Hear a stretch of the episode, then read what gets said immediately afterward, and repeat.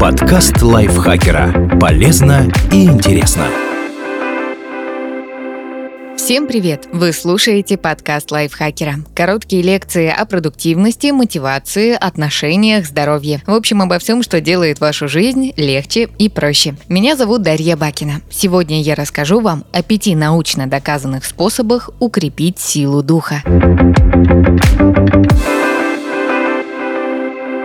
Даже самые осознанные и эмоционально устойчивые люди иногда теряются при встрече с трудностями. Чтобы подготовиться к моментам, когда нужно собрать волю в кулак и найти силы двигаться дальше, будет полезно освоить несколько практик. Именно из них складывается то, что называют стрессоустойчивостью изменить повествование о своей жизни. Когда происходит что-то плохое, мы часто раз за разом прокручиваем это в голове. Для обозначения такого процесса специалисты используют понятие руминация. К сожалению, она никак не помогает нам лечить эмоциональные раны. Справиться с руминацией помогает практика экспрессивного письма. Она заключается в том, чтобы в течение 20 минут записывать все свои мысли и чувства, связанные с произошедшим событием. При этом не нужно стесняться в выражениях. Основная задача – выплеснуть переживания на бумагу, а не создать литературный шедевр. Участники одного исследования использовали метод экспрессивного письма по 4 дня в неделю. Через 6 недель они почувствовали себя более здоровыми психологически, а через 3 месяца более счастливыми. Ученые предполагают, что так происходит потому, что экспрессивное письмо обращает наше внимание на каждую идею в отдельности и позволяет придать ей четкую структуру. Это открывает новые перспективы, которые помогают изменить повествование о нашей жизни и снова почувствовать контроль над ситуацией. Следующий шаг после практики экспрессивного письма – найти в произошедшем плюсы. Для этого пригодится метод лучей надежды. Его суть в том, чтобы вспомнить неприятный опыт и постараться обнаружить в нем три позитивных момента. Например, вы поссорились с близким другом. Да, это неприятно, но эта ситуация позволила понять, какими ваши отношения видит ваш друг и в чем у вас с ним недопонимание. Исследование показало, что ежедневный поиск позитива в течение трех недель помог участникам более сознательно смотреть на жизнь и сократить количество пессимистичных установок. Но, правда, уже через два месяца эффект от упражнения пропал, а это значит, что позитивное отношение к миру необходимо тренировать регулярно. Встретиться со своими страхами. Практика экспрессивного письма и поиск лучей надежды идеально подходит для прошлых событий. Но что делать со страхами, которые мучат нас здесь и сейчас? Один из самых распространенных способов борьбы в таком случае – встреча с эмоциями. Он подойдет для таких страхов, как боязнь публичных выступлений, высоты или полетов. Смысл в том, чтобы стараться последовательно помещать себя в ситуации, которые пугают. Например, если вы боитесь публичных выступлений, чаще берите слово на рабочих совещаниях или говорите длинные тосты на семейных застольях. Постепенно делайте это все чаще и чаще, пока не поймете, что страх уходит и вы уже готовы выступать на массовых мероприятиях. Авторы одного необычного исследования били участников небольшим зарядом тока каждый раз, когда показывали им голубой квадрат. По ходу эксперимента геометрическая фигура стала пугать людей так же, как тарантул приводит в ужас арахнофоба. Затем исследователи продолжили показывать тот же голубой квадрат, но перестали бить зрителей током. Условный рефлекс страха, который измеряли по тому, как сильно участники потели, постепенно исчез. Такой тип терапии, когда мы взаимодействуем с тем, что нас пугает, помогает изменить ассоциации, которые возникают в голове. Например, если мы летали на самолете уже сто раз и все было хорошо, наш мозг и тело начинают считать полеты безопасным способом передвижения. А если что-то пошло не так, нам наоборот, еще не скоро захочется в авиапутешествие. Даже если ваш страх не уйдет до конца, постарайтесь набраться смелости и посмотреть ему прямо в глаза. Практиковать самосострадание. Страхи и неприятные ситуации порой заставляют нас чувствовать себя особенно одинокими. Нам кажется, что только мы испытываем подобные эмоции, а другие понятия не имеют, каково это. Именно поэтому нужно практиковать сострадание к самому себе и понимание, что все сталкиваются со сложностями в жизни. Во время одного исследования участники проходили восьминедельную программу осознанного самосострадания. В итоге они отметили, что уровень депрессии и тревоги значительно снизился, а уровень удовлетворенности удовлетворенности жизнью, наоборот, вырос. И такой эффект продержался около года. В моменты, когда стресс начинает побеждать, используйте практику «перерыв на самосострадание». Она состоит из трех следующих элементов. Осознанность. Прислушайтесь к своим чувствам, не осуждая и не анализируя их. Скажите себе «мне больно» или «у меня стресс». Понимание, что вы не одиноки. Каждый из нас испытывает сильные, глубокие и сложные эмоции. Напоминайте себе, переживание – естественная часть жизни. Все иногда чувствуют то же самое, что и я сейчас. Мы все проходим через отрицательные эмоции. Доброта. Положите руки на сердце и успокойте себя. Скажите себе «Я с тобой», «Я принимаю себя», или «я запасаюсь терпением».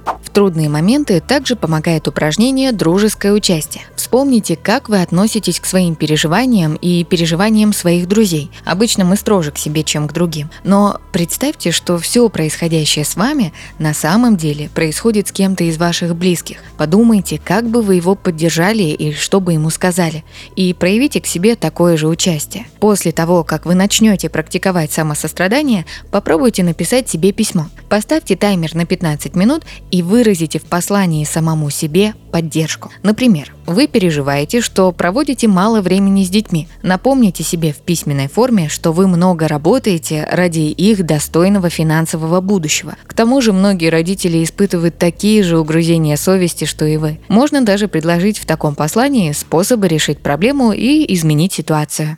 Медитировать.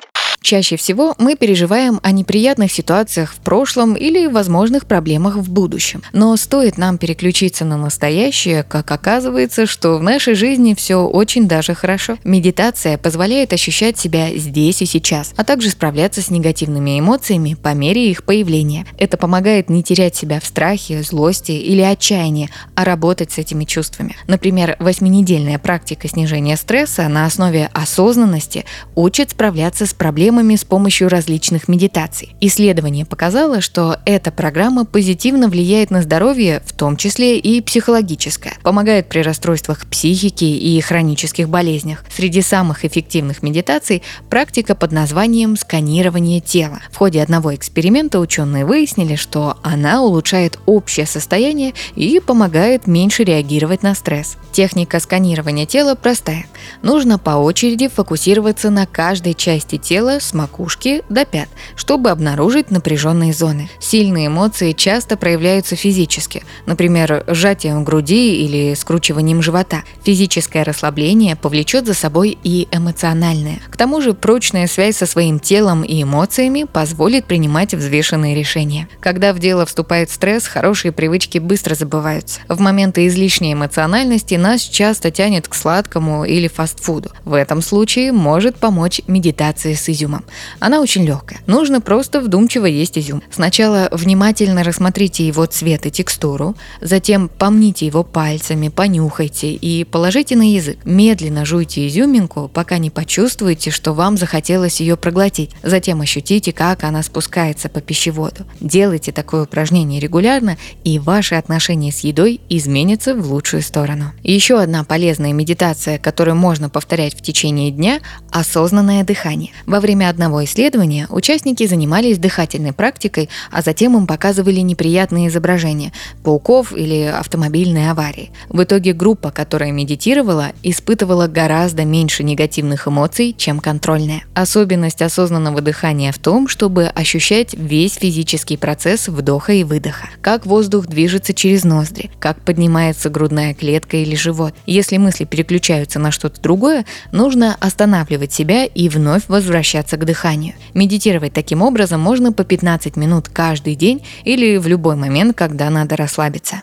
Прощать себя и других. Прошлые обиды мешают нам двигаться вперед, а вот проработка переживаний, наоборот, улучшает физическое и психическое здоровье. Для этого придется практиковать прощение. Сначала нужно принять то, что произошло, осознать, какие чувства это у вас вызвало и как повлияло на вашу жизнь. Затем пообещать себе простить, отпустить ненависть и негатив ради самого себя и своего будущего. Прощение не означает, что нужно оправдывать обидчика или начинать с ним снова общаться. Задача в том, чтобы найти в неприятной ситуации возможность для личностного роста. Скажем, вам изменили и разбили сердце. Да, больно и неприятно, но это и полезный опыт, который позволяет больше узнать о человеческих взаимоотношениях. Если у вас все равно никак не получается простить и отпустить ситуацию, попробуйте другое упражнение. Поставьте таймер на 5 минут и заставляйте себя генерировать сострадание к своему обидчику. Например, вы серьезно поссорились с другом. Напомните себе, что он тоже человек и совершает ошибки. Осознанно подходите к своим мыслям и чувствам во время упражнения. Так вы поймете, какие установки мешают смириться с произошедшим. Исследователи тестировали этот метод, и он показал очень хорошие результаты.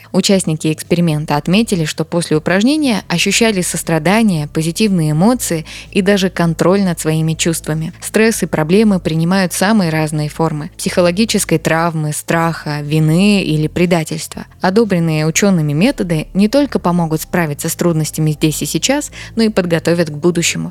Немного регулярной практики, и у вас появится целый арсенал приемов для эффективной борьбы со стрессом. Спасибо Лизе Захаровой за этот текст. Подписывайтесь на подкаст Лайфхакера на всех платформах, чтобы не пропустить новые эпизоды. А еще слушайте наш подкаст «Ситуация Help». В нем мы рассказываем про интересные и неоднозначные ситуации, в которые может попасть каждый. На этом я с вами прощаюсь. Пока. Подкаст Лайфхакера. Полезно и интересно.